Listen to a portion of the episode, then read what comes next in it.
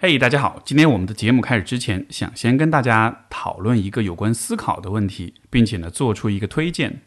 很多朋友都会问我说，我应该如何思考？我应该如何变得更善于思考？有些朋友听了我在节目里回答听众来信之后，会觉得，诶，为什么听众来信你的回答可以这么的有道理，这么的有逻辑？听上去好像是有特别深刻的一些洞见，这是怎么做到的？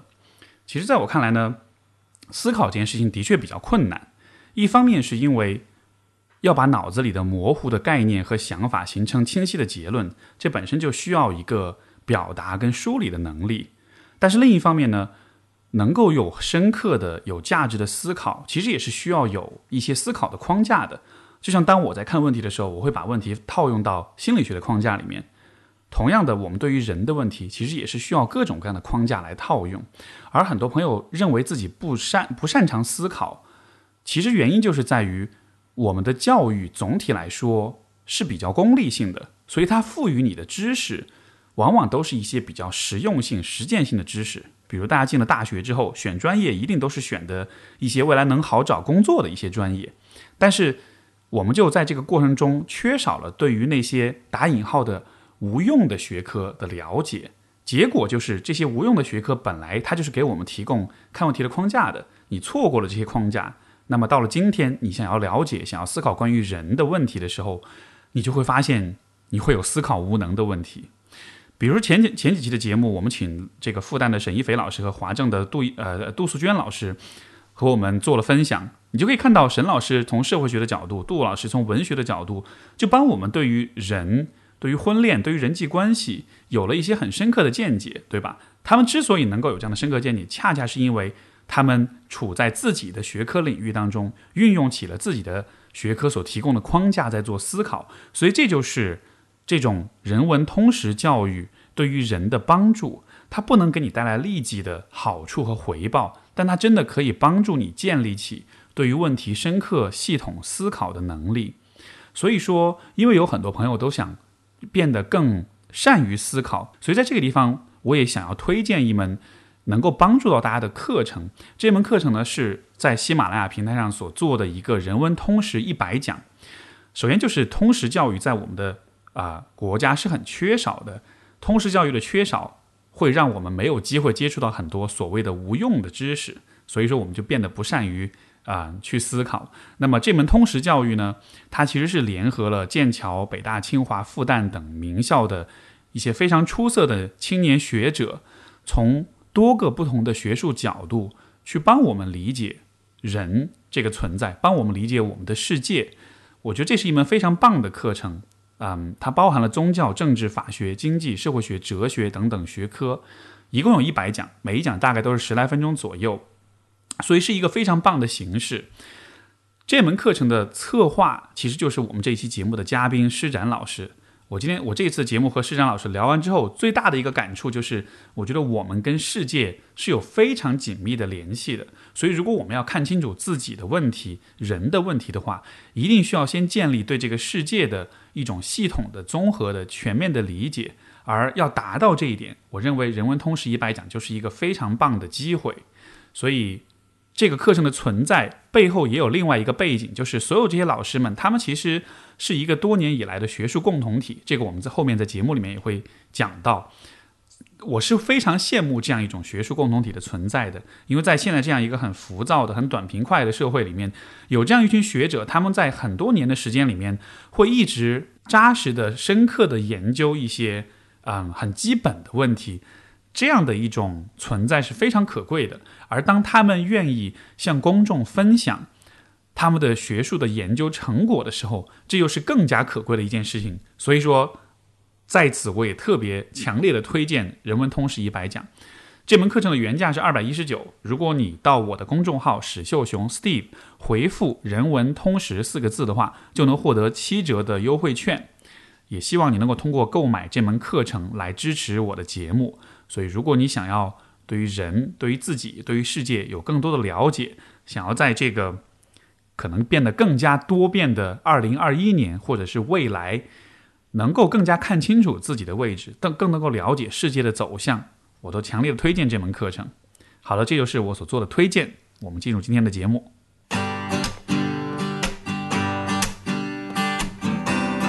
欢迎收听 Steve 说，和我一起拓展意识边界。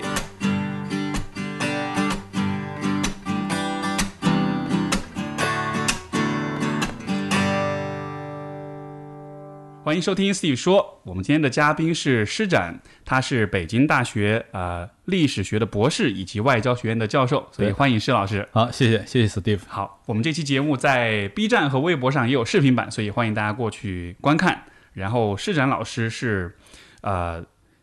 这个最开始因为我是通过喜马拉雅的朋友认识到施老师的，然后在介绍施老师的过程中，我注意到一个特别有意思的一个点，就是说你以前是工科出身，但是你觉得工科不好玩儿，你后来转向去学了历史。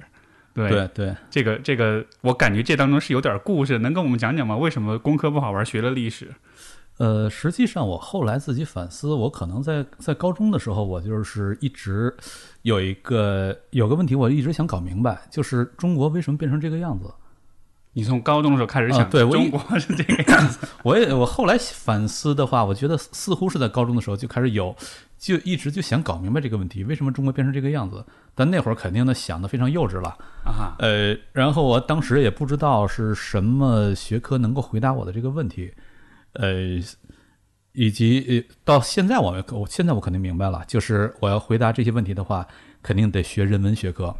呃，但是那会儿不懂嘛，然后呃，家里人也不是太懂这些东西，并且啊家里人、我本来我本来以为是家里面有这种熏氛围的熏陶，所以你才会关注，呃呃你才会问这么大那一个问题。那倒不是，那倒不是，那倒没有那会儿我就是我，所以我刚才说我那会儿可能很模糊的一个，就是我呃对现实我就是总想不明白为什么这样，但是我 无无法清晰的表达出我究竟困惑的是什么，啊，所以我说我现在呃回溯高中那会儿，有可能当时实际上潜意识里面是在思考这个问题。但是我当时没有办法清晰的表达出来，我究竟在困惑的是什么。像是一个灵魂深处有那么一个好奇的点，呃，有一个好奇的点，就是对嗯现实，就那会儿进入青春期了嘛，叛逆嘛，反叛嘛，对现实各种不满、各种愤怒、各种 呃那种各种那些状态，这这你做心理学很熟了，就那样的一种一种反叛的情节。然后这种反叛情节，我当时对现实各种不满，我就很特别想搞明白，我说现实为什么是这个样子，到底怎么来的？嗯呃，但是呃，我是出生在一个东北小城，那么就是在在当地高中的时候得分文理科，那么我我不知道自己究竟该学什么，只是模模糊糊的潜意识里面有那样的一种不满，有那么某一种的追问，刚才你称之为灵魂追问啊，有那么样一种追问，呃，但是在那个小城里面。呃，我不知道像你的家乡四川那边是怎么样了，反正我们那边，呃，在我那个年代，我是九五年读读本科，就是九五年入学。那么在那个时候，一般来说，人们认为，如果你学习好的话，那你就应该去学理科，只有学习，呃，可能差点事儿了，呃对才会去选文科。所以我尽管我事实上，我今天反呃反想过来，我更喜欢的是文科，但是那会儿觉得，哎呀，我学习好啊，我不能那个跌份啊，于是就去学了理科，然后高考的时候去了北航，那也是工就是工科非常好的学校啊，校了，功课里还可以吧？对，呃，有点凡尔赛是吗？有 点相当 呃，因因为我当时对自己的成绩的期待很高，我觉得北航还、还行吧，还行吧，还行吧。对，呃，然后去北航学的就是工科，但是等到上了大学之后，呃，可能跟我个人的性格有关，就是北航它是一个又红又专的一个学校，所以在那个学校里面，呃，又红又专的话，那他会有很多很比较刻板的呀，比较呃比较严格的那种规定啊等等这些东西，就是让我高中的时候那种那个叛逆的小心灵就进一步的被被激发起来了。是我就越发的对那些问题、对现实不满，然后对那些问题开始感兴趣，想要去思考。但是北航，呃，我学工科，那么他根本没有办法回答我的，没有办法回答我的问题。是，对我甚至我都不知道，我当在那会儿我根本无法清晰的表达出自己的问题，我只是知道自己很不满，只是知道自己呃很困惑，但我不知道我究竟是在困惑于什么，不满于什么。你知道今天今天我见到你，我觉得是一位 温文尔雅的学者，结果内心这么朋克，这么摇滚，特所别厉以害。所以那会儿充满愤怒嘛，然后。嗯呃，我想想，那是当时看的是参考消息还是什么呀？就学校的报栏里面，对，在那会儿就也没有移动互联网，只能看报栏啊。呃，报栏里面参考消息，呃，因为其他的那些报纸就是呃实在是看不下去，然后呃，每天学校报栏里面都会贴参考消息，看上去还是挺热闹的，很多人都会围着看。所以我那会儿看参考消息，当时我忘了是什么文章了，这二十多年前了。呃，看到了，哎，亨廷顿的理论里面提到了文明冲突论啊等等这些，当时呃似乎隐隐的击中了我内心的某些东西，但是我也仍然说不清楚，表达不清楚。我觉得他似乎隐隐的击中击中了我的某些东西，于是我一看，哎啊，他这个好像是研究国际政治的，于是我就觉得那大概国际政治是能回答我问题的这个学科吧。于是我考研的时候就准备考国际政治，就决定考国际政治。结果当时呃一那这这背后的故事就更多了，一系列的过程，反正很曲折，考了两次都没考上。于是呃接下来在北京啊，在北京就是呃晃荡了两年吧。那那两年特别蹉跎，呃，等到两年等到第三第二次考的再考的时候，呃第一次考完全没当回事儿，胡乱考的，呃然后没考上很正常。到第二次认真准备了。就是因为各种故事，仍然是呃功亏一篑。但是备考的过程当中，因为有一门课是呃世界历史，呃我得读大量的历史方面的书来来备考。读的过程当中，逐渐的感觉到了，可能历史学才是能回答我问题的学科啊。所以第二次又没考上，那么到第三次的时候，我直接我就改行了，我就转考世界历史了。明白，对，所以有这么一个，其实是一点一点发现的这个过程，对，一点一点清晰那个问题到底是什么。对，那个过程，我到后来自己逐渐的反思自己的求学历程和思考历程。呃，因为我到了呃本科快毕业那会儿，我大致已经，我仍然说不太清楚，但是模模糊糊的感觉到了，我我心里的那种愤呃不满啊、愤怒啊等等这些东西。可能我想要回答的问题是，究竟呃中国为什么变成这个样子？嗯，你说你你你你好几次说到愤怒，跟满你当时最愤怒不满的是什么事儿？啊，那都说不清楚，这个就是 就是一种抽象的对对现实的不满。啊，对，呃，那么。就是当时想回答的这个隐隐约约感觉到，似乎我的问题是想回答为什么中国变成这个样子。那么呃，在北航这可不是一个所有的十几岁的青少年都会想啊，那会儿已经二十出头了，二十出头对，二十出头了。呃，然后那个在北航给我的教育，就是因为北航是一个特别工科化的教育，那么呃，所有学的那些东西也都是特别的呃又红又专的。对。那么在这种情况下，我当时觉得。中国之所以变成这个样子，那就是依照我之在学校里学的那些东西，我的答案就是，那就是因为中国没有出现资本主义，对，所以我就决定，我想要去看看资本主义到底怎么回事儿，想去研究一下资本主义到底怎么发展起来的。嗯，于是我呃硕士的时候学的是英国史，因为资本主义最先在英国崛起嘛，所以我就想要去呃去学英国史，我想搞明白资本主义到底怎么回事儿。呃，等到硕士学了三年之后，发现，呃，一方面就是资本主义到底怎么回事儿，跟我之前所学到的所有东西全都不一样，满不是之前说的那么回事儿，呃，给我很多想法就全都颠覆掉了嘛。然后另一方面，我要进一步的意识到，呃，要理解中国，尤其是理解二十世纪中国的话，呃，资本主义这个路径并不是一个真正合适的路径，某种意义上，革命才是一个更应该去把握、更应该去理解的东西。所以我在读博的时候，我我就想要去转头，我想要去研究革命。那么我的一个思维习惯就是，呃，什么事儿我都先找到他的祖宗，从祖宗我开始往下来捋，我觉得这样能够捋得更加清楚。所以我要去呃理解革命的祖宗，那么就是法国大革命嘛。因此我呃读博的时候，我就转头去学法国法国革命史。所以这个这个选择这一步一步，其实也都是被你最开始的那个。最原初的那个问题在指引，呃，差不多可以这么说吧。嗯，而且我呃，刚才才有我说我的思维习惯，一个是呃喜欢把它找到最源头往下来捋，另一方面我还经常喜欢就是以反着的方式来思考问题。呃，我研究法国革命史的时候，一般人都会去研究革命过程当中到底有哪些重要的学说呀，或者说哪些重要的事件啊、重要人物啊，然后具体的这个历史过程怎么展开呀？因为我在历史系嘛。那么会去研究历史过程怎么展开啊，等等这些。但是我的那种习惯性的反着的思维方式就是，呃，因为革法国大革命咱们都知道非常之暴烈，呃，就是以自由之名始而以专制之果终。那么它跟人们通常的想法，呃跟人们通常对它的呃呃最跟人们最初对它的期待是很不一样的。呃，那么。革命过程如此之暴烈，那一定意味着反革命极其的呃极其的凶悍，极其的顽固，否则的话，你革命犯不着这么暴烈嘛。那反革命如此之凶悍，如此之顽固，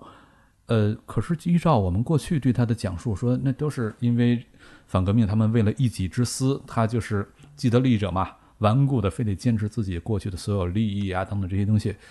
然后我当时我读书的时候，我就是读那些革命史的时候，我就有点奇怪。我说不太通啊，这个地方。我说如果仅仅是为了自己的一己私利的话，那这事儿他应该动员不起来很多人。嗯，包括他自己的追随者也都会很快会意识到，我把你的钱分了，对我来说更有利。我干嘛我跟你一块儿去玩命啊？把你钱分了，对我来说这不更好吗？我马上就会倒戈，我加入革命者一派。对，可是那在这种情况下，反革命就不会很暴，呃，不会很很很强悍啊。是革命就也就犯不着那么暴烈嘛。这个会不会有点像当下？比如说大家都说这个这个 Trump 就是好像他是一个很疯狂的人，但是他的支持者确实很多，呃就会觉得 anyway could be，就是呃，所以我我当时的想法，我说，那如果反革命如此之强悍，如此之顽固的话，很有可能反革命在思想上他们是有些东西的，对，用这个思想上面的东西，能够号召起、动员起足够多的人跟着他们一块儿来搞事儿，革命才不得不如此暴烈。那么，如果我能把反革命的那些啊，或者说保守主义阵营吧，咱不用一个更加中性的词，反对革命的保守主义的阵营，他们到底是在怎么想事儿？为什么他们能够把人给动员起来？他们用什么样的观念、什么样的价值观、什么样的呃意识形态、什么样的什么样的组织逻辑等等这些东西，以及他们究竟是在坚守什么？我把这些东西如果能够挖掘出来的话，它反过来对我理解革命一定会更有帮助啊！没错，对，所以我呃读博士的时候，我的博士论文研究的研究的就是法国革命当中最重要的一个保守主义思想家，叫做 Joseph de Maistre。呃呃，就是咱们现在大陆经常是一说到保守主义，呃，可能咱们的听众朋友也会呃听说过那个人物叫做 Edmund Burke 伯克，呃，英国的保守主义思想家，被称作保守主义之父。呃，但是保守主义实际上它是分英国跟欧陆两种两种脉络的。呃，欧陆的保守主义基本上没有国内没有人谈过，而我研究的这个人物就是欧陆保守主义里面最重要的一个代表性人物。我把他呃研究明白之后，反过来对我理解革命确实是很有帮助。你你你最后发现了什么？你研究了这个保守主义的话，你的结论是什么？呃，简单的结论很难说出来，反正简单结论肯定是，或者我只能说我的收获吧。咱不能说简单的给出一个结论，因为那东那些东西太复杂，你呃无法一一句两句给他说一个呃定论判断。我的收获是，首先确实我对革命的理解比过去深多了。呃，以及对于革命过程当中所依赖的那些 ideology 或者那些各种各样的呃做法等等，我对那些的理解比过去深多了。同时，我开始明白那些反对革命的人，那些保守主义者，他们所在坚守的，他们所在坚持的那些事情、那些主张、那些价值，他们的意义何在了。我对这些东西终于 get 到了，而且把他们的东西研究明白之后，反过来再去看革命者的时候。革命者的盲区在哪儿？革命者的困境在哪儿？革命为什么最终会吞噬自己的孩子？所有这些东西，呃，就都能够找到比过去更加有，对我来说更加有解释力的解释框架了。嗯，明白。有，哎，那那我好奇你你他们在比如说在坚守的价值或者是是什么呢？能举个例子吗？呃，我简单的一个说法哈，就是首先他们坚守的就是传统，但什么叫传统？他们为什么要坚守传统？呃，用麦斯特。呃，这个人中文译名麦斯特，呃，我用麦斯特的这个理论里面一个说法，就是说，比如革命者，他们主张，他们坚持说，我们是要啊依照天赋人权，呃，来赋予人们这些 rights。而天为什么呃 rights 它是基于天赋人权呢？呃，因呃为什么这个这些人权它是基于天赋呢？因为人都是有理性的动物，而那些 rights 都是符合理性的。呃，所以我们，而我们过去的那些传统啊，过去的那些历史啊、习惯啊，所留给我们的现实是各种各样的叠床架屋的、千奇百怪的，甚至纯粹是权宜之计，甚至纯粹是出于某些既得利益者的自私自利所留下来的，呃，很很糟糕、很糟糕的各种传统啊、习惯啊、规矩啊等等这些东西。他们全都是违背理性的，全都是不符合人类、配不上人这种高贵的动物的，因此应该把他们全都干掉，依照理性的标准重建一个真正配得上人的尊严的、人的高贵性的一种全新的秩序。这是呃法国大革命当中革命者的诉求，也就是说要依照理性来重建秩序，让人类都能够获得自己的 rights。权利，对，但是但是呃，麦斯特他说，他说如果理性能够给予你 rights，能够给予你权利，那么理性同样能够夺走你的权利，能够夺走你的 rights。什么样的 rights，什么样的权利才是夺不走的呢？只有它根本就不是基于理性的，它不是从理性来的。那么什么样的是，也就是说什么样的权利，什么样的 rights，它才是真正的有生命力的，能够呃持续的保留得住的呢？很重要的一点，一个真正的可实践的有生命力的 rights，它一定是基于各种现实的 power，就是力量彼此之间的结构关系的。你夺不走，你无法侵犯我的这个 rights，无法侵犯我的这些这些权利，是因为你没能力，而不是因为你遵纪守法。如果我把呃我 rights 的稳稳定性、安全性寄托于你的遵纪守法上，那么实际上我永远只能期待你的善意，我才能保护自己。但是如果我把这个寄托在你没能力侵犯我上，OK，此时我这个 rights 是真正有生命力的。那么如何才能确保你的 rights 是呃这个肯定要侵犯你的人都是有 power 的人嘛？如何才能确保他没有能力侵犯我的 rights？那一定得 power 之间得有一种均衡关系，或者说有生命力的呃 rights 它只能基于这种 power 结构性的关系而搭呃搭建而成。那么对应的不同的人手里的 power 可能是不一样的，它力量大小啊，结构性内容可能不一样的，呃，因此不同人的 rights 它很可能内容也不一样。这些不一样的内容就是呃，在传统社会当中各各种各样的 privilege 特权。特权 privilege 这个词，你做一个，当然接下来这是我的一个阐发了。而 privilege 这个词，你做一个词根拆解的话，你会发现 private private 私人的。ledge 就是拉丁语 lex 法律它的词根。实际上，所谓 privilege，咱们今天一说的特权，是觉得有权利的人他法外行事。但是在传统社会里面，所有人都有 privilege，只不过因为你的身份地位不同，你的 privilege 它的内容不一样。呃，但是你的那些 privilege 都是实实在在的可以获得保障的，因为不是因为别人愿意尊重，而是因为别人没能力侵犯。他说：“对，他说在这种情况下，你的 rights 才是真正稳定的。如果能够依照理性来给你整齐划一的规定一个所有人普遍的 rights，那么这个理性它必须得先把所有人的 power 都拿走，然后他才能够把所有人给奇异化。但是奇异化之后，奇异化的前提是所有人都不再有 power，那么那个垄断性的 power 它能够赐予你 rights，它也能够夺走你的 rights。因此，革命很有可能会吞噬自己的孩子。”这个，这个，我我觉得这个可以让我明白很多很多事情。但是，就我先我先确认一下，我有没有准确的理解？就是，呃，所以其实保守主义它之所以就是所谓的保守，是因为他认为现在存在的，比如说人们的权利，这些权利之所以能存在，是有有点有点存在即合理的那个意思在里面。嗯，对对对，就是这些权利它能存在，说明它本身是一个，呃呃。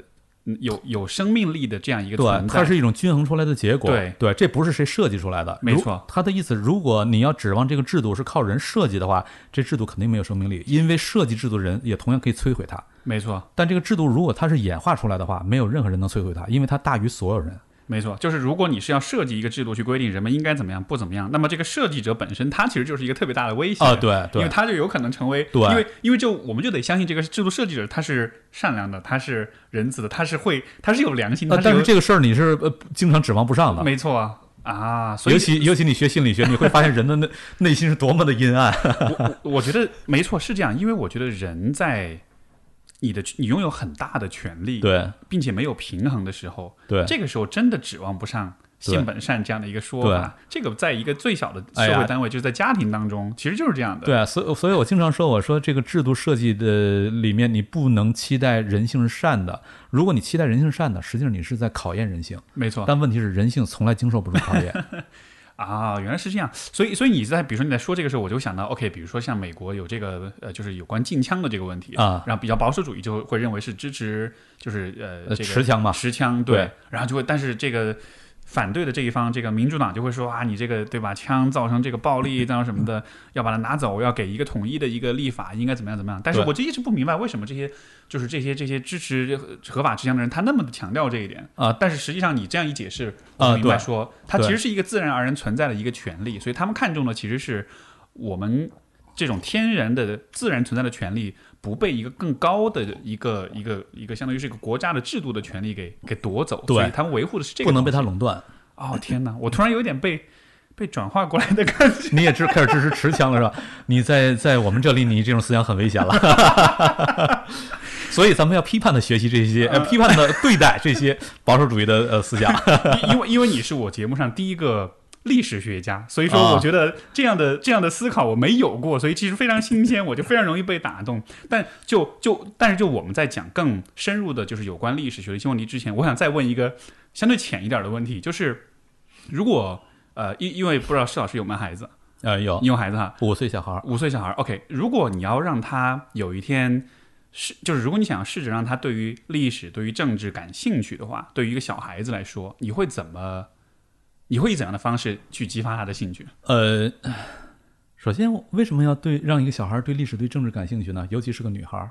嗯，OK，我就不不追问这个了，我姑且接受，我们需要让他感兴趣。就是呃，我我觉得应该是说，呃，我觉得人应该是 OK。我先说一下，我问这个问题的背景，是因为、啊因为我在学生时代，我的政治跟历史，我都特别特别讨厌这两门学科，原因就是在于它就是背，呃，就是几几年发生什么事儿，今年发生什，么事儿。对如果这样的话，我也会特别讨厌。然后，但是，但是这，我觉得这是一个特别扼杀我们对于这个学科兴趣的一种教学方式。对，所以我就，所以我见到你的时候，我就很想知道，如果不是这样的方式，那么对的、合适的打开，比如说历史学的方式是什么？因为你知道，这个学科在人们印象中，它是一个比较学术的，是一个比较。就好像是不那么有趣的一个学科，但是嗯显然从你的角度上，你会觉得它非常非常有趣，啊所以我才想知道你的你的这个切入点是什么。呃，历史当然是非常有趣的，但是咱们过去对历史的打开方式是完全错误的，因此把所有的兴趣全都给扼杀掉了。所以刚才我说，如我们姑且接受你的那个问题，就是我们应该让一个孩子对历史、对政治感兴趣。那么我就要问，为什么他应该对这个感兴趣呢？原因在于他应该去，呃，一个一个呃心智成熟的人，他应该去追问究竟我是谁，究竟我的价值是什么，我的意义是什么，我活着是是想要干点什么，我想要留下些什么，我想要我的呃，anyway，you know，所以长远的这种大的问题，呃，也未必是长远大的问题。呃，实际上就是每个人在一生当中都会至少都会有几次那种瞬间，都会追问一下我究竟是图什么呀？嗯，啊，每个人都会有过这种追问的。是我究竟图什么呀？实际上，此时就是在追问我我此生的价值是什么，我的意义是什么，我为什么而活？呃，即即便多一半儿的人他不会经常问这个问题，但总会有那么一瞬间，他脑子里一定会闪过这个观念：我究竟图什么？对对，实际上，呃，这个问题你把它进一步的往深里去挖掘的话，你会发现，它实际上是在追问一个人的自我意识，他在追问一个人的自我意识，究竟我是谁？那么，呃，呃，要回答你的自我意识，回答你的究竟我是谁这个问题，实际上你是脱不开你所你被社会化的这个过程，呃，你社会化所依托的环境，你是脱不开对这一切的理解的。而这一切的理解，刚才我们所说的，你被社会化的过程，你所社会化所经历的这些环境，它是由什么所塑造出来的？一方面由你所面对的这一个政治处境给塑造出来的，另一方面由你过去的这么多你所生活的社会，过去这么多年的历史，它逐渐的演化，形成一系列的路径的规定性的呃结果。那么是在这所有这些东西当中给你塑造出来的。呃，在这个意义上，你要真正的、深刻的去回答“我是谁”这个问题，实际上你不得不去看一看你身边的政治，你所你所身上所承载的这个历史究竟是什么。所以我经常就比如我在我在我的呃中国史纲那门课里面，或者说我在我的那个我的那个著作呃枢纽二零一八年出版的那本书枢纽，我在那个书里面，我经常打的一个比方是，我说我们呃过往学习历史，往往就是像刚才 Steve 说的这样，呃你要背一下过去的那个年代，背一下过去的人名儿。我说这种学对历史的学习，这是极其的扼杀的。你把历史当成一个流水账来背了，你把历史当成一个会计会计账那个账表 账单来背了，没错，账单谁有兴趣去背它呀？那么历史真正的要回应的是什么呢？我们可以把历史比喻成一个大楼。那么你要盖一个大楼的时候，首先你肯定得有砖头，没有砖头肯定啥都盖不起来。但是如果你只有砖头的话，砖头再多，它也仅仅是一堆砖而已。如果没有蓝图，这些砖永远只是一堆砖。是蓝图才使得每一块具体的砖获得了它的意义，获得它的价值，获得它的位置，获得它的功能等等这些。呃，那么切换到历史里面，分别对应于什么呢？呃，砖头对应于具体的史实史料，对应于具体的年代人名，而史蓝图是什么？蓝图是史观，史观就是在告诉你具体的一个呃史料它的意义究竟是什么，它的内涵究竟是什么？相当于是你去理解它的一种视角，是吧？对对，同样的呃一堆砖，基于不同的蓝图，会具有完全不同的意义。而且在相当程度上，蓝图是独立于砖存在的。呃，蓝图除了要考虑到砖的物理属性，呃，我不能这个蓝图画的太离谱之外，除了这个限制条件之外，没有任何其他限制条件，它是独立于砖之外存在的。那么这个蓝图就是史观，史观是干嘛的？史观根本上是要回应一个问题：究竟我是谁？我可我认同什么价值？我认同于谁？我渴望的一个世界，我渴望的美好究竟是什么样的？这都是通过你的史观来回答你的。然后基于这个史观，你会去看到一个具体的事儿，你会去解释这个事儿，你会为它赋予意义。所以，如果呃让这个孩子从他对我是谁这个问题追问起，那很容易的，你就能够把这孩子，因为孩子他一定对自己，当然了，太小的孩子肯定不行了。太小孩子，他首先关心的是这个小猪佩奇，但是只要这孩子呃长大一点，进入叛逆期之后，他进入叛逆期，呃，孩子大概就会开始追问我是谁的一些问题了。在此之前可能不会，但在那之后，因为叛逆期意味着我跟世界就是对立的了嘛，在他没有意识到我跟世界的对立性之前，他不会去追问自我的问题。但只要他跟世界开始对立，他一定会追问自我的问题。那么到了那会儿。呃，你从他让帮助他去去理解如何找到自我，从这个角度告诉他，哎，历史该怎么看，政治该怎么看，为什么他对你重要，他从在什么意义上对你重要，把这些东西给他解释开之后，OK。历史、政治对他来说就不再是抽象的，需要去背的一些人名啊、概念啊，不再是这些了，而是活生生的跟他生命相关的东西了。所以说，我们之前的历史课，其实大家都是在蹲在那儿看这些地上的砖头啊，对，在研究这些一块一块的砖头。对，实际上也有史官，但那个史官，哎呀，就让你感觉很嚼蜡嘛。对，哎，我非常非常喜欢就是史官这样一个说法，而且，呃，我其实会有一个。跨学科的一个共鸣，就是比如说，如果我们看一个个体、一个个人成长的经历，它也是一个个人历史，对吧？在个人历史当中，其实也是一样，有很多事件，有很多具体的记忆的片段碎片，这些可能就是砖头。嗯，但是你在理解你的人生的时候，其实你也有一些特定的视角。然后，比如说，你可以理解你的视角，也许是呃，比如我和我的原生家庭之间的一种，嗯嗯，一种冲突，一种挣扎。对，你也可以理解为是我个人的。呃，理想跟命运实现的一个过程，就像你开始讲你的故事那样的，你也可以理解为你的存在是为了一个更大的一个目标跟意义而服务。这只是一个一，就是有很多很多的叙事的方式去解释你的人生到底是怎么样的一个逻辑。对，所以好像我能否这么理解？这个其实就是类似史观的一个呃视角。类似，我觉得是不是反过来就是像你你做心理学出身的，嗯，那么从心理学的角度来说。呃，我我因为对心理学，我只看过精神分析的那些东西哈，就比如有些东西会被我刻意的忘掉，有些东西会被我刻意的压到潜意识里面。于是弗洛伊德他说会以各种各样变形的方式呈现出来嘛。对，哪些东西被我刻意的压制住，刻意压到潜意识里，哪些东西被我刻意的放大，实际上它就是我个人的自我期待的某种某种呃指标嘛。就是我期待我是谁，我期待我成为什么样，那么跟我的期待不符的，呃，我会把它压掉。跟我期待相符的，我会把它不断的放大，会把它呃 exaggerate，把它不断的夸张出来。对，这这这就是类似的。实际上，我们看历史的时候，读历史的时候，你的史观也决定了什么样的事件，你会把它以什么样的方式来处理。所以，就是史观其实反映的出是反映出的是你希望这个世界变成什么样啊？对。所以你会看到一些东西，不看到一些东西啊？对。或者你会放大一些东西，缩小一些东西。对。而且在那个呃。呃，政治学里面，因为我们现在的呃所处的呃这种世界的政治的组织形态，它是一种呃民族国家林立的一个状态。那么呃，法国有一个学者他就说过，他说民族国家的前提先是有民族嘛。当然，这个民族是 nation 的意义上民族，而不是 ethnic 那个意义上。咱们说的汉族、满族什么的，那是 ethnic，中华民族才是 nation。那么，他你要说民族国家，首先得有民族嘛。那么，什么是一个民族呢？所谓一个民族，就是共同的记住了一些东西，又共同的忘记了一些东西的人，啊一群人。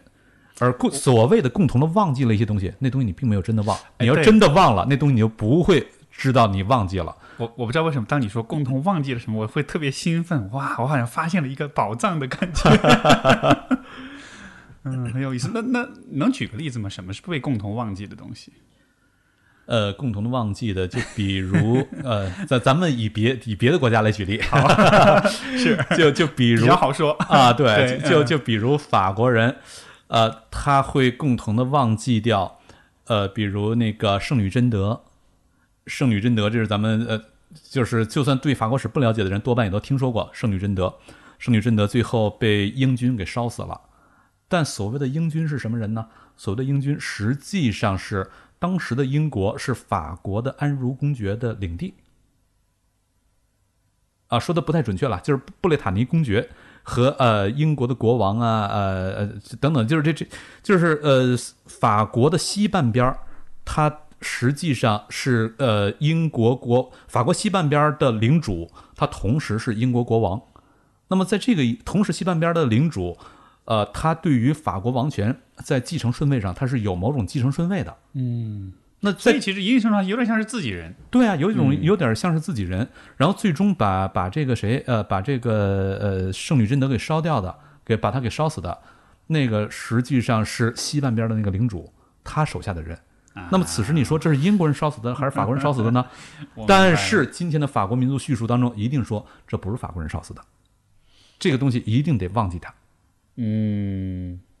明白。所以所以但但是你说忘记，你真的忘记了吗？如果你真的忘记了这事儿，你提都不会提了，因为你不知道的存在，相当于。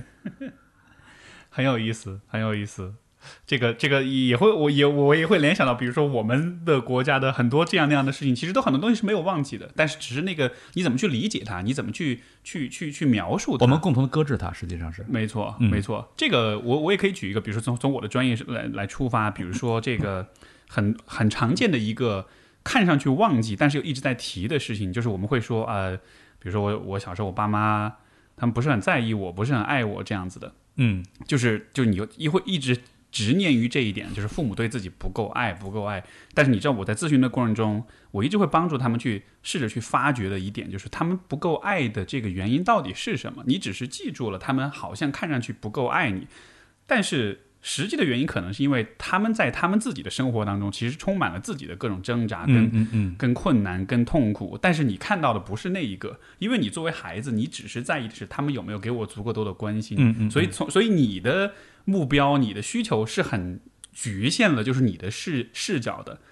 所以你看对你就只能看到跟你相关的事情，但是这个其实是这作为是人的一种本能。对，就是是一种，因为因为我们最关心的是自己的生存，是自己未来能变成什么样，所以我们看所有的事情，那个信息处理是一种高度的区分化，是一种非常这个有选择性的对对对，嗯，对，所以我能否理解，其实历史有点相当于是作为一个民族，作为一个大的群体，我们在共同处理关于我们这个群体的一些过往的故事，我们所选择的一种观念。那呃，我们应该共同记住什么？我们应该共同忘记什么？你得有个标准啊，而标准是标准就是史观。非常有意思，非常有意思。你在这个就是你的这本书当中枢纽当中，因为你也提出呃，你你试图构建一种新的史观，而不是一种、呃以这个就是中原为中心的这样一种史观。那这种新的史观应该是什么样子的呢？呃，我说一下，就是最初激发我开始做这种思考，尝试做这个理论构建，我最初的一个问题意识的来源。呃，咱们都知道，零九年的时候，新疆出出过一些事儿。呃，那么就是那个出事儿之后，我就问我在新疆的一些朋友，我说究竟这是怎么回事儿？然后其中有一个朋友就给我讲他自己的一个心路历程。呃，他说小的时候有一个问题一直百思不得其解。呃，就是谁家要是能够调回到内地，谁家哎这家不错，比较厉害，有本事。嗯谁家回不去的话，谁家就不大不大灵。他心里就觉得，哎呀，这个似乎不大舒服，就是这种感觉不太舒服。就是为什么我们家牛还是不牛，要以内地作为标准呢？我如果我以别人作为我的标准，作为我参照系的话，那肯定我就被被作为一个很比较差劲的人了嘛，我是个下等人嘛。那内地都是别人家孩子，只有我是我自个儿家孩子，就是你始终处在一个别人家孩子的这种对照之下，你就会心里肯定特别不舒服嘛。这个会不会像，比如现在大家就觉得啊，北上广深，然后相比于比如说小一点的地方，我觉得跟这还不大一样，还不太一样，还不太一样，还不太一样，不太一样在哪儿呢？然后他后来就想呢，是不是首先就是这个让他呃内地作为他的一个被迫要去参照的参照系，这事儿让他就是心里就觉得不大舒服。他是个呃绝对绝对意义上的汉人，呃，因为他的这个也是移民嘛，那么父母一代都是中原里的中原了，呃，就就是都都是绝对的中原人，所以呃他是呃第二代移民，他是生长在新疆的。那么啊，等到后来，嗯，那个他。他就想，哎呀，那是不是我到内地去读书的话，我我我到内地的话，是不是这样的一种不舒服的感觉就能够消除掉呢？结果等到他到内地读书的时候，读大学的时候，发现，哎，问题似乎更严重了。嗯，为什么呢？因为别人问他，你哪儿来的？新疆的汉人。哎呦，你们新疆汉人，你们可真不容易啊！他就很愤怒，你们才不容易呢！你知道我们日子过得多好吗？实际上，日子过得好，在那边，在新疆那边，他日子过得究竟好还是不好？完全不重要，就是对他来说完全不重要。重要的是，比如我看你，我说 Steve，你可真不容易啊。那有一种我对你居高临下的俯视感，我同情你。我有一种不自觉的潜意识里面有一种优越感，我在俯视你。此时我才会说，哎，Steve，我我很同情你啊，你这么容易啊。对呀，那被人同情、被人俯视这种感觉是非常不舒服的。嗯，呃，所以他也很愤怒，他就呃会那么会那么激烈的呃反击嘛。然后他就跟我讲，他说一直在思考这个问题，为什么会这样？是就是他本能的觉得，本能的就觉得这个事儿不对劲儿。但是这个事儿究竟哪儿不对劲儿，他又似乎说不清楚，他就找不到这个问题究竟出在哪儿，一直想这问题，想了很久。他跟我讲说，有一天突然把这问题想明白了。我说那你想明白在哪儿呢？他说之所以我会有这种说不清道不明，我就觉得不对劲儿的感觉，原因在于什么？在于我始终在接受中原正统性，啊，当时我一下我听他给我这么一讲，我马上我就整个懵掉了。我说中那本来不就是应该是中原正统性吗？这还有什么疑问吗？他说是啊，嗯，你是你不是出生在边疆，你没这感觉。实际上我也出生在边疆，我是出生在东北，但东北已经完全汉化了嘛，所以我意识不到这个问题。他说你不是出生在边疆，你就没这感觉啊？如果是基于中原正统性来理解的话。那么去到新疆的汉人就不是好人，因为那是用来流放罪犯的地方。边陲哈，嗯，不仅仅是边陲，那是用来流放罪犯的地方啊。是好人谁去新疆啊？对于是，我就因为出生在新疆这个事实，我就成了这是一个不可改更改的事实，而我因此就成了一个天生的二等人，这是不可接受的事情。这凭什么天生就是二等人啊？这是一个不可接受的事情。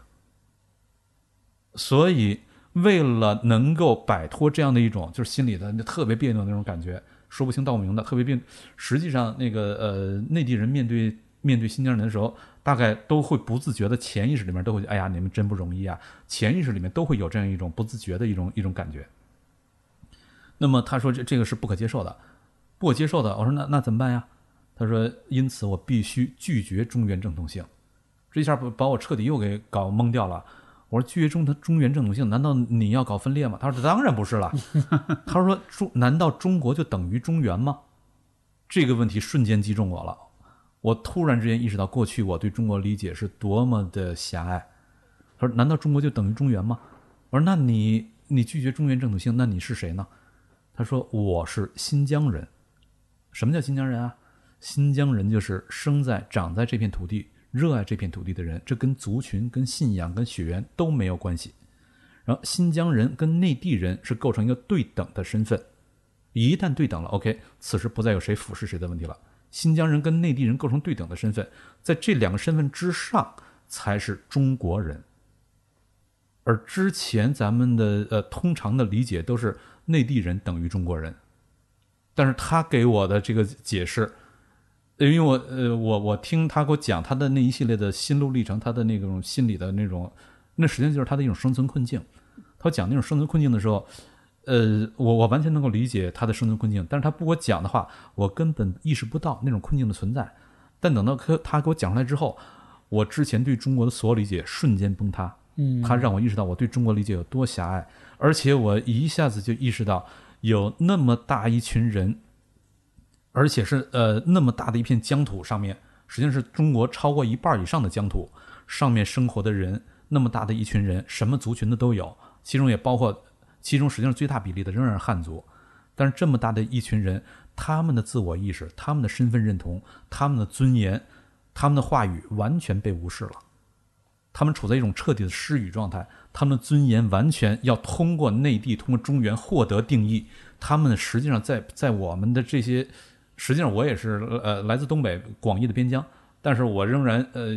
完全汉化的地区嘛，我是从一种汉族角度呃汉族中原角度来理解的。那么呃相当于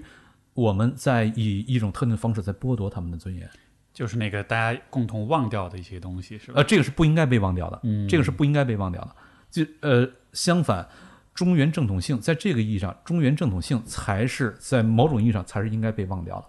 因为只要你仍然坚持中原正统性，那么边疆的所有地区，他面对中原的时候，永远是二等人，甭管什么民族，对包括汉族。而这样的一种对人的尊严的无呃剥夺，对人的尊严的无视，即便你是出于善意，你去同情他，实际上仍然把它归在弱者的地位上，这对人的尊严仍然是一种无视，对人的主体性等等仍然是无视。而由于在在这个呃今天的话语权完全是被东部地区主流呃人群所掌握嘛，呃，那么他们就注定无法发出声音，呃，而他们的这种尊严这种被无视，一下子就激起我当年我曾曾经那种感受了，那种愤怒感啊，那种 我一下找到共鸣了，我就是呃当时就感觉我知道我该研究什么了，我知道我该做什么了。呃，所以接下来我花了八年的时间来思考、来研究这个问题，才有了我的枢纽那本书。嗯，那个书里面我就是要突破中原中心论的史观。我说中国所谓的中国实际上是中原、草原、西域、高原、海洋这多个板块共同构成的一个体系。这个体系里面的这些板块不断的在不仅仅是互动，而是互构。互动的话，有可能咱们两个都是独立的主体，然后碰撞之后没什么变化，互相那个呃做了一些交易而已，没什么变化。而互构是什么呢？彼此之间互为条件，互相生成。我之所以是我，是因为你的存在；同样，你之所以成其为你，也是因为我对你的呃这种一系列的塑造过程。就咱们互为条件，互相生成。在这个情况之下，呃，这是一种所谓的中国史，就是这个呃这个多元的体系。里面的各个板块不断的在互扣的过程，中国史就是这个体系的演化史。我从这个角度的话，我就把我就把嗯中原中心论、中原中原正统等等，我把这些东西就给超越掉了。我找到了一个真正的大的中国应该是什么样，我找到一种新的表达方式。嗯，而且在这个表达方式之下，我也当然我从我的理解了，我认为这才是一个真正能配得上中国的呃一种一种一种史观。如果我们把中国也给压缩为仅仅是一种仅仅是中原的话，实际上那是一个非常狭隘的、非常局限的视野。在中原之外，有广阔得多的、宏大得多的，并且更加让人让人振奋的、让人肾肾上腺素呃激增的一系列的历史、一系列过程、一系列的壮阔，所有那些它都属于中国，但它并不一定属于汉族。汉族仅仅是中国的一部分。是你这个你说的这个中原这个中心的这种史观，就让我想到，好像在我们的印象当中，好像中原就是才是中国，其他地方都是他们只是偶尔过来进贡一下，呃，对啊，那种外族那种，甚至把它当成外国。那你把它当当成外国的话，那那你难道你是要搞汉毒吗？你什么意思？对，就好像是我们中间这一块儿发生的事儿，这才是最核心、最重要的。其他的地方，他们就偶尔来一下，我们偶尔见一见，带来一点西域的很异域的一些对呃香料也好，水果也好，就好像是，然后然后就没了。然后，但是他我们对于他们那里发生些什么，或者我们和他们之间的这种互动、相互的影响，就都不关注。但这样一个，就像就像你说，这样一个故事是非常非常狭隘的。他也，而且我很喜欢你一个说法，你就是这样是配不上。中国这样一个国家的，嗯我我当你这么说的时候，我突然一下觉得哇，就是那种那种，这才是应该是民族自豪感所在，它啊不是说是不是说中间这一块儿，而是说我们这么的对大，而且，嗯你一旦把这个视野以那种方式打开的话，你会意识到，中国在自古以来，它天然的是一种非常开放、非常包容、非常自信的状态。是当然，这个开放、包容、自信，它最终不一定都是通过汉族来实现的。呃，毫无疑问，汉族是其中最重要的一部分，但是它并不都是通过汉族实现的。而通过这所有的这些板块不断的互扣的过程而呃真正实现的。那么我在枢纽那个书里面仔细的讨论他们怎样一个互购的过程，呃，他我基于一系列的政治经济学、政治社会学的方法的分析，实际上就比如我基于那些方法分析，我呃找到了一系列解释框架。呃，如果中原不统一的话，草原上一定是无数个小部落彼此散落的状态，它不会统一。呃，但是，一旦中原统一了，那么草原迅速的那些散落小部落就会结成一个大的部落联盟。也就是说，中原统一了，草原迅速就会统一。如果中原不统一，草原就不会统一，它会是有一个是像是要用权力上的一种平衡，是吗？呃，这这背后有个特别有意思的故事，咱一呃有时间的话一会儿再展开。好，那么中原不统一，草原就不统一，或者统一了也会迅速解体。但一旦中原统一了，草原就会迅速统一，呃，那么你离开中原就完全解释不了草原，而一旦草原统一了，它对中原会构成一个巨大的军事压力，嗯，而军事压力构成了你中原能否存活的第一约束条件。那么接下来中原内部的政治、社会、文化、经济等等一系列的方面，它的演化路径都要由这个第一约束条件所规定。那意味着你离开草原也解释不了中原。因此，中原跟草原是互相构成的、互相生成、互为条件的。呃，同样就是呃西域啊，以及雪域高原啊，以及到了近代的海洋啊，它都以各种各样的方式互呃参与到一个多元的互动互构的过程。你脱离开其中任何一个板块，都解释不了其他的板块，解释不了其他板块为什么会发展成那个样子。那么在这种情况下，整个中国历史的演化过程，在咱们过去的史观的叙述当中，就是中原逐渐的去启蒙边疆。是这样的一一种叙述逻辑，那就是意味着只有中原这边是是那个文明的高地，对，其他地方都是野蛮人等待着被中原所教化，没错，对。但实际上，在一个呃我刚说的这样一个历史过程当中，你会发现所有地方它都有它的主体性，而且在这个体系的演化过程当中，它们主体性展现的方式是不一样的。呃，他们的人口呃数量规模可能不一样，但是他们的在整个的全呃这个整个体系演化的过程当中。他们的权重是一样的，权重是一样的，全都有主体性。但是你之所以能够获得这种主体性，你之所以能够起到在这个体系演化中起到这样一种独特的作用，正是因为你是作为体系的一员而存在的。如果你不作为体系一员，你不仅起不到这个重要性，甚至你根本无法成为今天的你，因为你是在这个体系的互动互构的过程当中才成为今天你的。所以，就所有人既有一体性，呃，既既有呃各自的主体性，同时他们又天然的必必须要聚合为一个体系，才有今天的所有这些。嗯，呃，在这种解释之下，那么我当然可以，所有人的尊严都可以照顾到，同时它也仍然是一个，呃，有着凝聚力的内在的精神凝聚力的一个整体。没错，没错，这个这个真的是有让我有点 blew my mind 的那种感觉。就这确实就像你所，就好像是这种史观，真的是把。这个你你对整个历史的理解，这个边界完全的打开了。因为以前这么说来，以前就老觉得好像，虽然我去新疆、西藏这样的地方去的话，就是我相信你肯定去过很多次了。呃，对，所以所所以就是去到那个，比如像新疆或西藏这样的地方，就你先不说你从历史角度怎么去看，就是这样的地区，你都会觉得天哪，地就是地球上存在这样的。一种风景，一种环境，而且又离我们还蛮近的，就相对来说，我觉得那真的是一个很了不起的事情。然后，但是同时又想到说，这样的地区它存在它独特的历史跟文化，而它跟我们的历史是一直有这种很紧密的联系的。就这个，我实际上我现在呃，我跟别人讨论的时候，我经常我想要，我会不自觉的，我就会去校正一下，那个也是我们，对对，根深蒂固了。嗯，这很这非常有意思。那你觉得呃？当你重构了这样一种新的史观之后，有哪些事情可能是你看刚才你校正你校你校正我的这个表述的这个方式？除此之外，你觉得还有什么东西是就是沿着这样一个史观是是需要被呃校正、需要被调整的呢？哦，呃，那这个事情可以继续往前去呃那个沿着历史脉络往下来追溯。就比如咱们嗯呃在在古代的时候，它是中原、草原、西域高原这几个板块，它是互构的关系。呃，在古代的时候，海洋海洋要素还没有真的进入到中国的呃这个演化进程当中，它非常边缘性的。但是到了近代，海洋开始成为一个主导性的力量，那么它开始参与到 海洋开始参与到呃这个刚才咱们说那个多个板块的演化的过程当中了。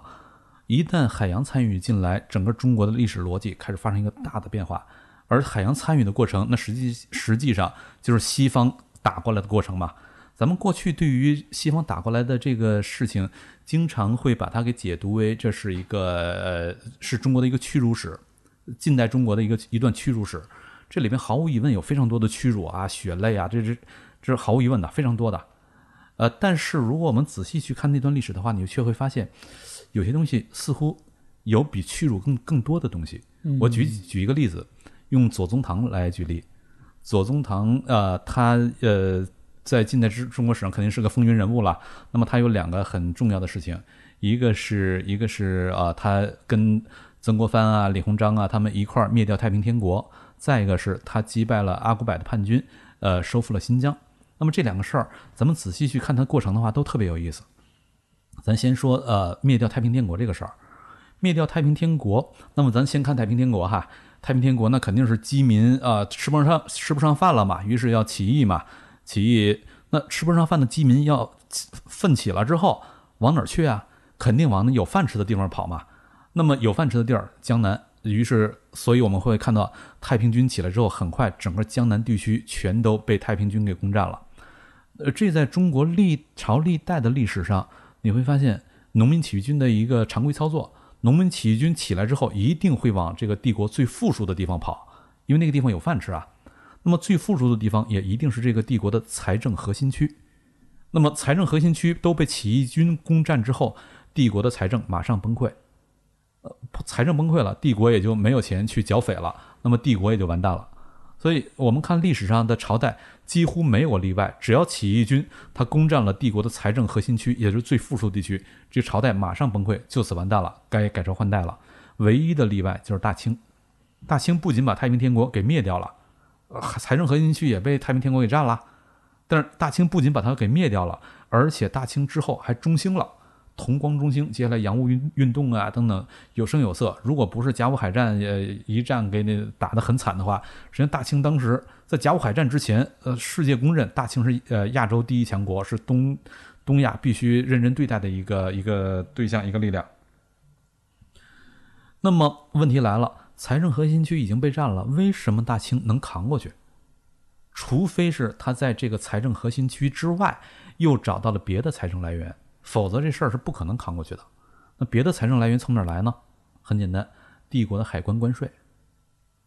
而海关关税，那意味着你一定得有足够大规模的海关关税，才能够获得足够的力量养活啊庞大的军队来镇压太平天国。那如此也就意味着，呃，你必须得有足够大规模的外贸嘛。而足够大规模的外贸又是哪儿来的呢？五口通商，你的外贸规模变得非常之大。而五口通商又是怎么来的呢？呃，大清帝国被大英帝国胖揍了一顿，如果不揍你一顿的话，你根本不通商，于是你的外贸规模就没有。嗯，那么读历史读到这儿，你就会发现，跟过去理解似乎不太一样。没错，就是他打了你一顿之后，这刚过程当中非常屈辱，但是你却很意外的因此获得了一个新的自我保全的手段。如果他不来打你的话，实际上那会儿，呃，大清也已经差不多走到王朝末年了。他也该出农民起义了，就是人地矛盾啊等等，已经已经到了临界点上了。英国就算不来打，也该出农民起义了。而出了农民起义之后，大大清帝国大概率会败亡掉。但是因为被打了一顿之后，很意外的，我却因此获得新的自我保全的手段。哎，这个事儿你用屈辱史这 这就解释不通了。没错，这里有比屈辱多得多的东西。这是左宗棠呃他们平太平天国的时候。一个很有意思的呃呃一段历史，然后他是呃去新疆击败阿古柏叛军，收复新疆，这过程就更有意思了。呃，他去收复新疆的时候，那是太平天国啊、捻军啊等等都刚刚被呃刚刚被击败之后，当时整个呃大清帝国山河残破，国库国库几乎被洗呃不叫洗劫了，就是消耗殆尽。处在那样的一个状态，那样的一个状态当中，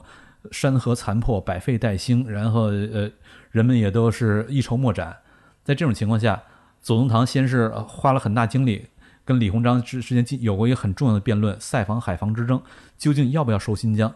最后，左宗棠说服了太后，说咱们还是得要新疆。那么太后呃同意了，要应该去收复新疆，那你去吧，左宗棠去。但是太后明确告诉他，就是国库没钱。我你的军费，你所需要的军费，我只能给你很小一部分。所以咱还得想别的辙，才能够给你钱去收复新疆。我没 太后没钱怎么办呢？没钱，我可以给你政策，什么政策呀？左宗棠，你可以去贷款，你用贷来的款去充作军费，去收复新疆。而这个到哪儿去贷款呢？左宗棠就委托胡雪岩找到了英国汇丰银行，从汇丰银行贷了一大笔款。而汇丰银行呃要把贷款发放出来，它得有这个得得有抵押嘛，否则这个信用机制建立不起来，贷款是无法发放的。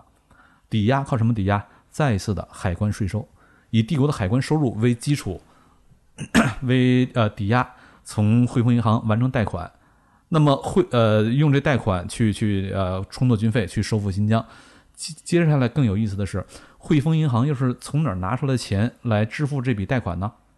他是从自己的掏腰包吗？当然不是，那英国那种老奸巨猾的这种资本家肯定不会干这种这么笨的事儿啊。汇丰银行汇。是在上海的那个呃汇丰银行哈，在上海这汇丰银行，他跑到了伦敦金融市场发行债券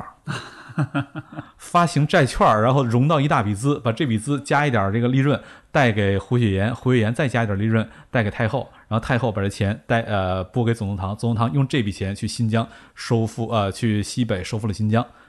于是一个很有意思的过程就出现了，当时的伦敦金融市场。它对全球资本市场的控制力远远大于今天的纽约对于全球资本市场控制力，远远大于嗯碾压性的优势。那么，伦敦金融市场就相当于是全球的金融市场，整个海洋世界的金融市场，以整个海洋世界的金融市场，呃，从那个地方完成融资，然后以呃大气以中国东部的力量为为呃中介为载体，完成对中国西部的一种秩序的重建过程。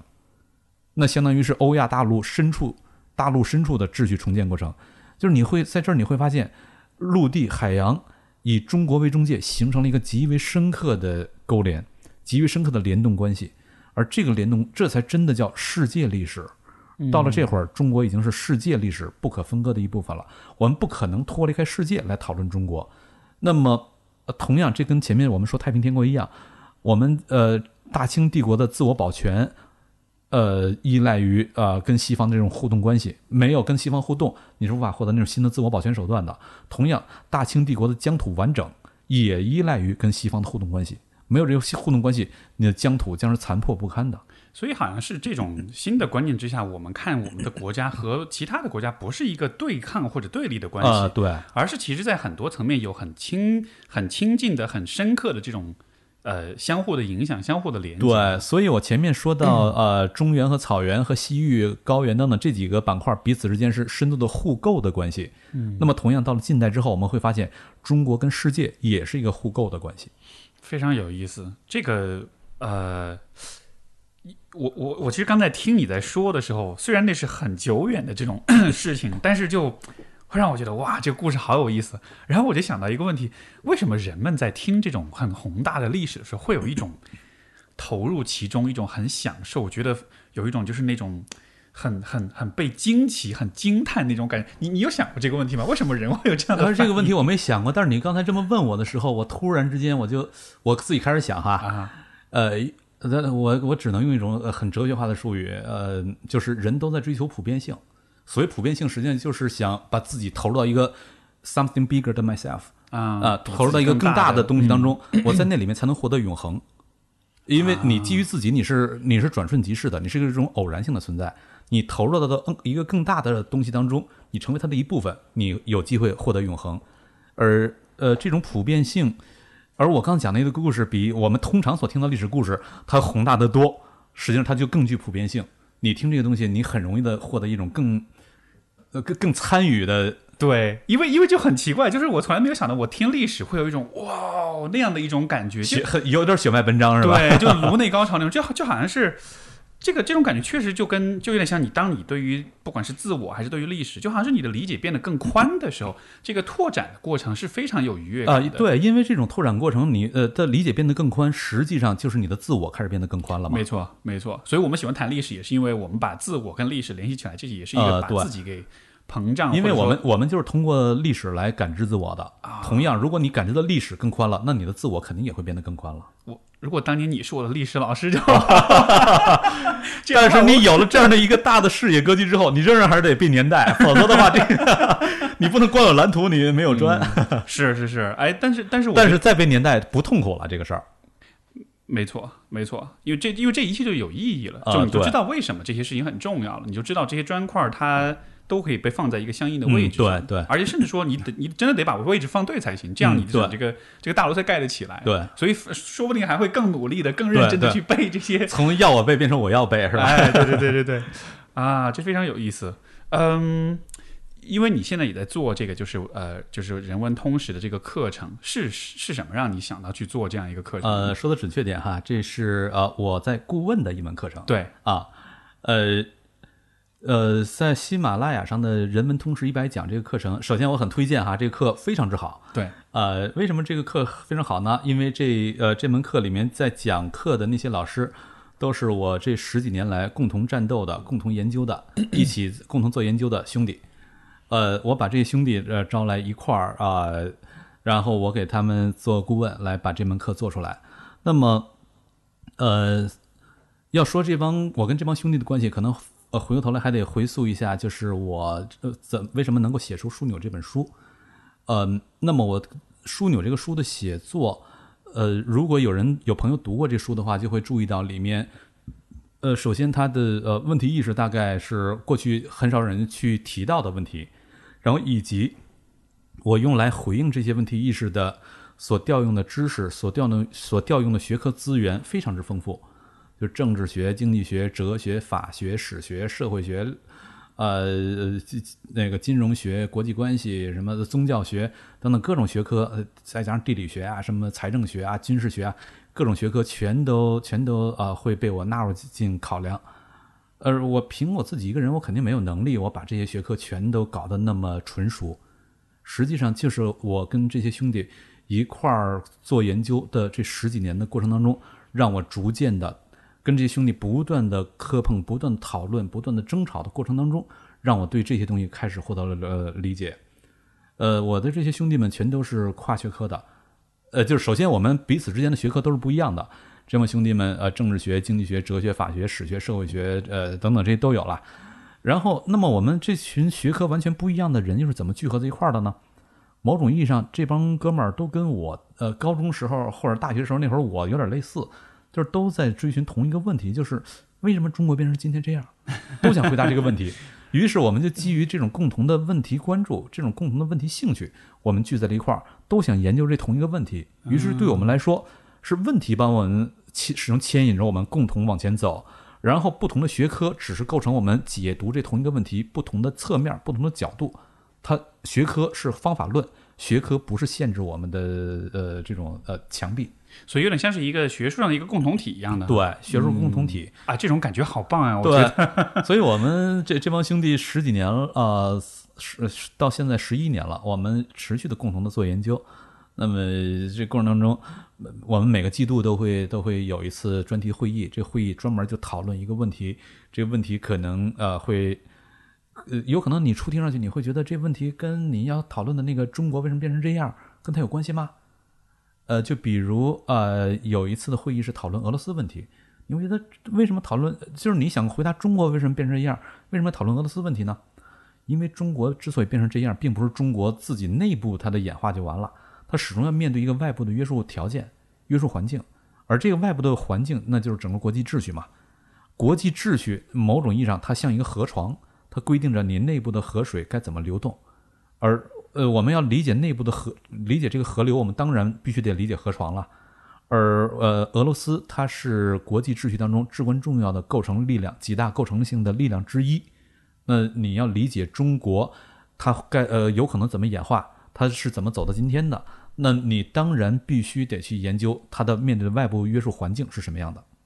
而这个外部约束环境，它的几大构成性力量之一是俄罗斯。我们就要从这样的一个视角、这样一个背景之下来研究俄罗斯，它怎样参与到世界秩序的构成，怎样和中国互动。那么接下来我们还要进一步的去追问，我们该怎么去从这个视角研究俄罗斯？我们需要有经济学的视角、政治学的视角、哲学的视角、法学的视角等等等等的一系列的。呃，我我们每个季度都会有一次呃这样类似这样的会议，不同的主题，这些主题彼此之间可能会呃外人看上去可能觉得都是孤立的，但实际上对我们自己而言，这些主题内在的有一系列的一连完完整的一整套的关联性。呃，那么就是持续的这样共同研究，呃，十年以上的时间，呃，我们这帮兄弟每个人都被锤炼出一种多学科的思维能力。就大家其实都走出了自己的学科的那个、嗯对那个那个边界，对都都都都也都自己都拓展了，对可以说所以呃，在后后来就是最近我就呃，我们就把我就把这帮兄弟们召集在一块儿，我说呃，咱们这些这研究很棒啊，很好呀，那么它应该获得更大的传播呀。呃，怎么传播呢？呃，知识付费是一个非常好的一种一种方式。呃，于是就嗯，这我这帮兄弟们我们聚在一块儿，做成了一个人文通识一百讲。当然我没有直接的呃进去讲课，我只是作为一个内容顾问，以及我做了一些推荐，嗯，讲了讲了推荐语。呃，但是这些兄弟们实际上都是跟我一样的这种呃被锤炼过来的，呃非常相近的这种思维方式，但是从不同的学科视角，呃，所以就是人文通识一百讲这个课里面，它的呃里面目前是七个学科，呃，宗教学、哲学、政治学、法学、社会学、经济学、历史学七个学科，但每个学科都不是说我要给你讲讲宗教学怎么回事儿，我给你讲讲经济学怎么回事儿，而是宗教学、经济学都仅仅是你的一个呃思考问题的一个方法，从方法论的角度来告诉你，你如何从这样一个方法、这个角度来观察世界，来理解世界。给你相当于是不同学科的这种视角，但是这些学科之间它是又是相互联系的，相互关联的，对啊，哇哦，这这这让我感觉是听得你都马上想去买一门了？这让我这让我感觉就是，那那会不会有这样一个问题？就比如说你们在研究，比如说关于中国的问题，你会考虑俄罗斯，你会考虑它可能它接壤的很多的国家板块这样的，嗯他们之间的相互联系，然后又有这么多的学科，这是否意味着这就是一个好像无比复杂，或者说都没有尽头，就是这个研究都会没有尽头，因为永远都有各种因素要去考虑，以及世世界又在不断的演化，历史又在不断演化，呃所以像是一个无尽的一个研究的过程。啊，当然是无尽的研究了，而且，呃，研究到一定程度，你总会发现有新的学科或者新的领域完全是我们的盲区，于是我们就会呃再去纳入新的这种学科视角，呃，有可能会找一些新的呃朋友、新的兄弟加入进来一块儿来讨论。如果实在找不到能够以这种方式参与到讨论的那种兄弟的话，可能我们可能我们就不得不自学那个学科，开始开始开始开始呃尝试从那个角度来来切入来把握。明白，对，呃，而且这那么它作为一个无尽的过程，这事儿才好玩嘛。如果这事儿很快就到头了之后，人生最痛苦的事情就是你的理想达成了之后，你找不到意义，找不到方向了，多难受呀！这样一个无尽的思考跟探索的过程，你觉得对你个人的影响是什么？呃，很反正首先是很嗨，作为好奇的、内心好奇的人，啊应该应对对该很有满足感的。，对对对，他他他就驱使着我一直往前去思考，一直去研究、去追问嘛。嗯然后现在的这种公共公众传播的这样的一种努力，对我来说也是一个，他从学术思考角度来说，对我未必有什么太多的新的东西。对，但是从这种学术该如何表达的这个方面，对我以及对所有那些兄弟们都是一个全新的尝试，让我们意识到，哦，原来我们过去的表达方式是最起码从让，因为我们的思考、我们的研究不希望它仅仅是锁在书斋里，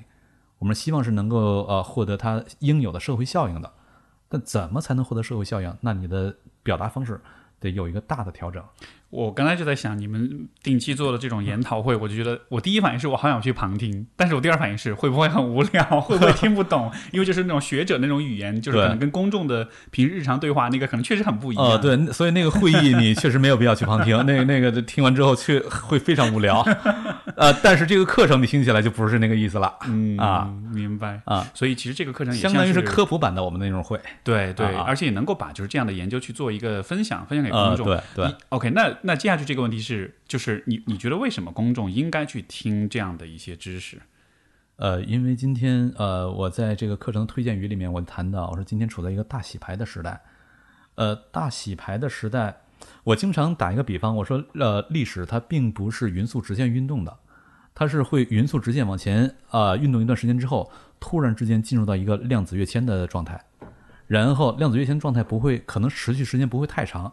呃，跃迁完了之后，它继续匀速直线往前发展，然后又量子跃迁一下。那么在量子跃迁期的时候，现在人们都在说什么遇事不决量子力学，呃，量子 量子力学当中一些很基本的概念，呃，但现在是很热门的概念了，比如薛定谔的猫啊、测不准原理啊等等这些。那么历史的量子跃迁期一个基本特征就是测不准，测不准什么概什么意思呢？就是你过去用来判断一个事情它究竟是好是坏、是大是小、往什么方向走，你所依赖的参照系失效了。就像二零二零年，就是大家绝对不可能测得准的一对一年你不可能测得准啊！黑天鹅太多了，黑天鹅是什么？黑天鹅就是意味着你过去的坐标系失效了嘛？没错，对，而坐标系失效了，那人们如何度过去？以及首先有很多人可能就就渡不过去了，比比如蛋壳最近没渡过去，有有些可能就渡不过去了。呃呃，那么在这种量子跃迁期的时候，你对任何事情无法做出一个有效的判断，那么首先得做一种保守性的姿态，你得确保自己能活过这段时期，然后以及呃量子跃迁期的时候你是没有办法做预判的，但是你对后量子跃迁期，你呃如果有足够好的训练的话，是可以做一种轮廓性的把握的。这种轮廓性的把握基于什么来做呢？呃，这就跟我在呃我们在这门课里面所谈到的原问题的研究跟这个有关了。所谓原问题的研究，就相当于在嗯，实际上没有哪个学科或者哪个知识理论它是凭空诞生的，或者哪个大牛一拍脑袋说我要搞一个经济学，搞一个法学，呃，这出就出现了，从来不是这样的。任何学科理论的出现，实际上都是人类作为一个呃物种，作为一个种群，它在往前演化发展的过程当中遇到了一系列的问题，那么他们需要去解决回应这个问题，你得想办法嘛。想出来的这些办法，有可能想出各种各样的办法，很多。想出来的这些办法，逐渐的它被人给聚拢、整合在一块儿，把它体系化之后，一个学科就出现了。那么，呃，在这会儿，这个学科的原生状态、原初的状态，这就有点类似于我称之为是这个学科或者说某种意义上人类的知识的干细胞状态。干细胞时期，干细胞时期，干细胞它可以分化成可以分化成各种各种呃其他的细胞嘛。那么在干细胞时期，呃，它接下来会怎么分化，取决于它当时所面对的那种特殊的历史情境。那种历史情境决定着这个文呃这个学科干细胞会往这样的一个方向特异化的去发展。那么发展的过程当中，这个学科它会逐渐的越来的越精细化，越来的越，比如我今天我们看这个各种学科，我们看到的是都是那些非常漂亮的、非常规范化的、非常精致的论文。非常细呃细致的模型等等，所有这些东西。那么这些论文、这些模型，呃，在我们刚才所说的，它这个往这个方向分化的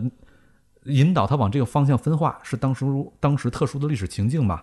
在这个历史情境，当时的一系列的呃呃这些外在的条件没有变化的时候，你这个论文，你这些模型越精致。你对现实的解释力就越强，嗯，但一旦这个外在的环境、外在条件发生剧烈的变化，你这边的模型越精致，你对现实的解释力就越差，你离现实就越远。那么我们该此时该如何重新把握这个现实？唯一的办法是你再回到当初那干细胞状态，回到那个状态，然后用现在的这个呃情境、这种历史特定的历史属性这个条件，去诱导这个干细胞，诱导它往应当的新的方向来分化。来演化来发展，所以就好像是，当我们处在一种历史的动荡的阶段的话，我们可能得先等着这个尘埃落定，落定了之后的话，再看这个新的环境是什么样的，然后，然后再看，因为刚刚你说干细胞这个，我想到了另另一个类似例子，其实是大树和种子的关系啊，对，就是树长出来是这个样子，但是这个树是在这个特定的土壤里面它长成这样，对，但是如果你只是看这个树，你不了解这个种子本身的特性的话。如果换一个土壤，你就不知道它会长成什么样了。所以刚才我就说到那个回到最初的那个学科的干细胞的状态，呃，这样的一种研究方法，我们在这个门课里面把它称为一种原问题的研究方法。元是元旦的元，元旦的元，呃，元问题的研究方法。我们称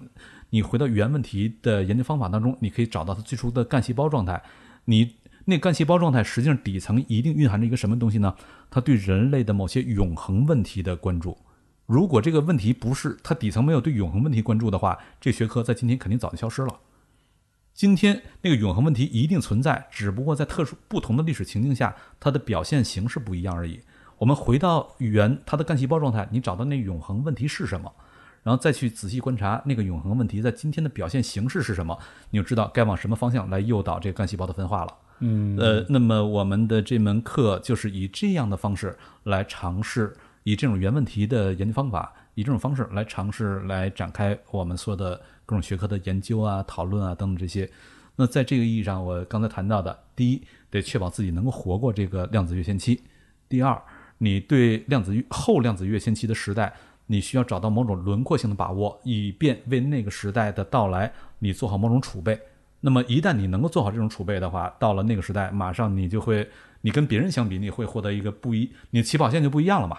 对，对，那么如何获得那种轮廓性的把握？你需要有某种原问题的研究方法。嗯嗯，所以说，所以说，其实你去看面对这种不变化和不确定性的方式，不是说去搞去预测这个不确定性会发生些什么，而是说当这一个阶段这个很混乱的阶段过去之后，然后你已经为那个新的一个时代、新的阶段做好了准备，在那个阶段你去更好的发展你嗯，自己。对。不确定性的时期，它的基本特征就是就是没法测嘛，就是没法预测测不准嘛，对对对所以你做任何预测都没有意义。所以我本来我本来最后想问你的一个问题是，二零二一年要来了，有没有什么展望？但我觉得好像现在也不用太讨论了，因为 因为没法预测。我们对这个没法预测，但是也许我们可以为二零二五年做些什么。嗯，该做什么呢？去听人文学科 人文通识一百讲。今天今天这个节目有大部分的有相当一部分就是在就是在非常直接的跟大家推荐这个这样一个课程，但是就是我我是觉得今天就是跟施老师的交流，我觉得确实是帮我打开了一些我觉得很有趣的一些视角，因为从你所讲到的对于不同的板块的这种理解，对于这种中研中心论的打破，嗯。是是，我觉得很有趣。就是虽然这个和就是呃和心理学的直接的关联不是很大，但是我我觉得当你在说这些问题的时候，我觉得好像也是在说一个一个人自己的生活。我觉得跟心理学是有关系的，因为我刚才说的所有那些东西，实际上里面都关涉到一个问题：自我意识。就对，这毫无疑问，是是心理学里面。面最最根本的一个问题。没错，就很有趣，就是就是我没有想到在我们在聊历史的时候，会把个人的这种意识的边界也会打打开的更大，所以这种这种感觉我非常开心，今天能够跟你讨论，有一种这样的一种很嗨的感觉？没错没错，我我 get 到为什么你们要一帮人呃十几年一直不停的开会了，原来啊，对啊，当时我们也全都是颅内高潮的状态。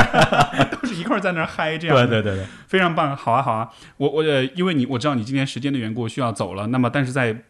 我们今天节节目结束之前，就是大家如果想要去呃更多的了解这个课程，那么就是呃大家可以去我的公众号史秀雄，然后回复。啊、人文通识这四个字就会得到一个海报，然后呢，就是是有关这门课程的介绍，通过扫码也可以去更多的了解。呃，在节目结束之前，有没有对大家再留下的一些呃